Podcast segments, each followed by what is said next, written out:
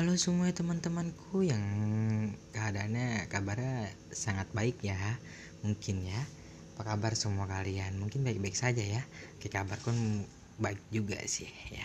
Oke selamat kalian Selamat mendengarkan di podcastku Tentang membahas sharing-sharing santai. Oke sebelum sharing jangan lupa kalian di jam 3 ini Pada hari Kamis tanggal 4 Februari 2021 Jangan lupa ngopi santuy ya Oke, salam santuy ya semuanya ya.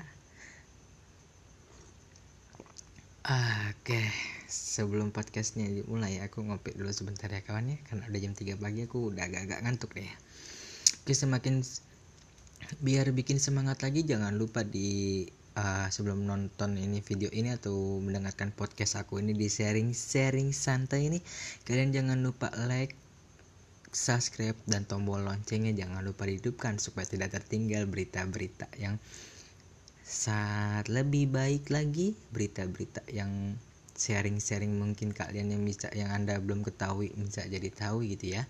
Oke. Aku di sini akan membawakan sini adalah pembus, pembisnis sukses di Amerika sekaligus selebriti dunia yaitu adalah Donald John Trump. Lahir di New York City New York 14 Juni 1946 umur 66 tahun. Adalah seorang wirausahawan pionir program pertelevisian dan pembisnis yang sukses dari Amerika Serikat. Saat berusia 13 tahun orang tuanya mengirim ke sekolah militer New York. Dengan harapan energinya tersalurkan secara langsung dan dia bisa menjadi orang yang tegas yang secara langsung bisa berbicara dengan baik selalu berbicara dengan baik gitu ya. Nah, kisah suksesnya adalah Trump memulai karirnya di perusahaan ayahnya, The Trump The Trump Organization. Aduh, aku agak-agak gimana gitu ngomong ya. Yang berkonsentrasi di bidang penyewaan rumah kelas menengah.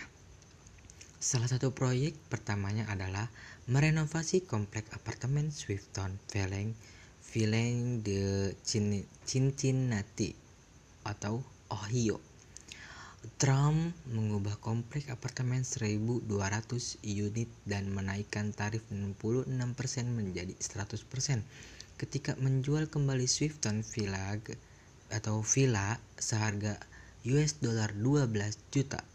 Trump Organization meraup keuntungan sebesar 6 juta dolar US dollar ya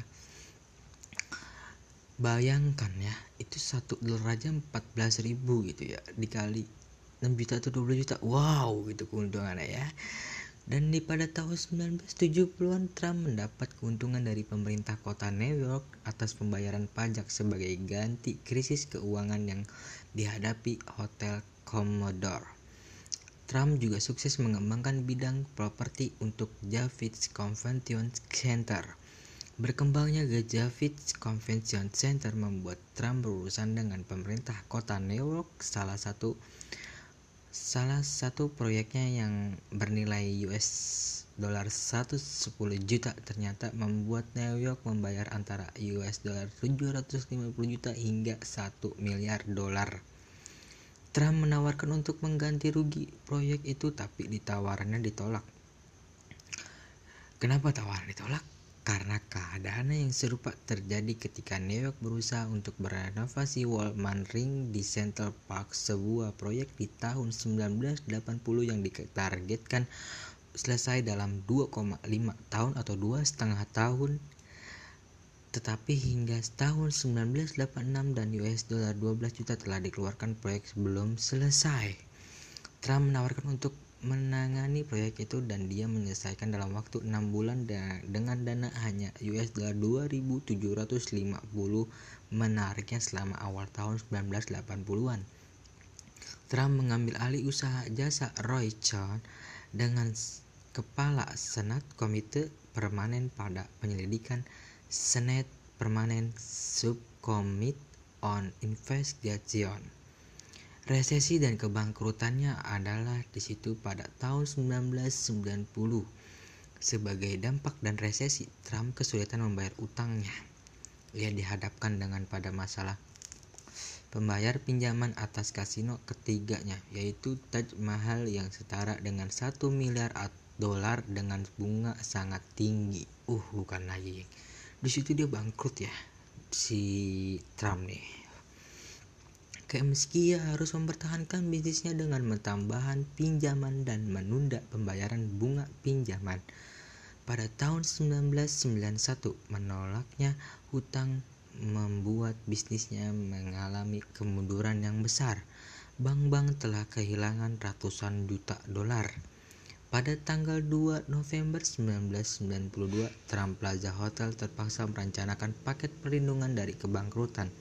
Setelah tidak mampu membayar tunggangan pinjaman, dalam rencananya Trump bersedia untuk memberikan 49% sahamnya dari hotel mewah tersebut kepada Citibank dan lima penyandang dana lainnya. Namun sebaliknya Trump menerima keadaan yang lebih baik yaitu menjabat posisi sebagai chief executive meski tanpa bayaran. Pada tahun 1994, Trump kehilangan 900 juta dolar dari rekening pribadinya dan kerugian drastis pada sektor bisnis sebesar tiga setengah miliar dolar atau 3,5 miliar dolar ya. Itu bener-bener masalah yang rumit atau masalah yang bener-bener bikin kepala pusing mungkin ya. Itu dolar loh ya kan dia. Aduh parah banget guys ya. Tapi si Trump itu selalu bersabar gitu ya. Menghadapi ujian-ujian yang dihadapkan di depan mata dia sendiri gitu oke? Lanjut lagi nih ya. Uh, Trump saat dia diharuskan untuk mengurus Trump Tower di New York City dan mengontrol tiga buah kasino di Atlantic City. Chase Manhattan Bank yang telah meminjamkan uang kepada Trump untuk membeli website Years yang merupakan parsel mantan terbesarnya terpaksa harus dijual kepada pengembang-pengembang di Asia. Menurut anggota pembentuk organisasi Trump, Trump tidak mengembalikan semua kepemilikan atas real estate para Pemilik berjanji untuk memberikan 30% dari keuntungan manakala bangunan-bangunan tersebut selesai dikembangkan untuk terjual. Hingga masa itu, para pemilik menginginkan apa yang telah Trump lakukan yaitu membangun kerja. Mereka kemudian memberikan di model konstruksi terbaru dan dana manajemen untuk mempercepat pembangunan. Di media Donald Trump telah muncul di media uh, versi karikatur uh, di seri-seri televisi dan film-film seperti Home Alone, The Nanny, The Fresh Prince of Bel Air, Pies of Our Life, dan sebagai karakter dia sendiri adalah The, Little Recalls, serta menjadi bintang tamu acara-acara talk show. Pada tahun 2004, Trump menjadi produser eksekutif dan pembawa acara di NBC, acara realitas The Apartments yang mana keduanya merupakan persaingan grup manajemen kelas atas. Konsisten ada yang dipecat atau tereliminasi dengan dari permainan.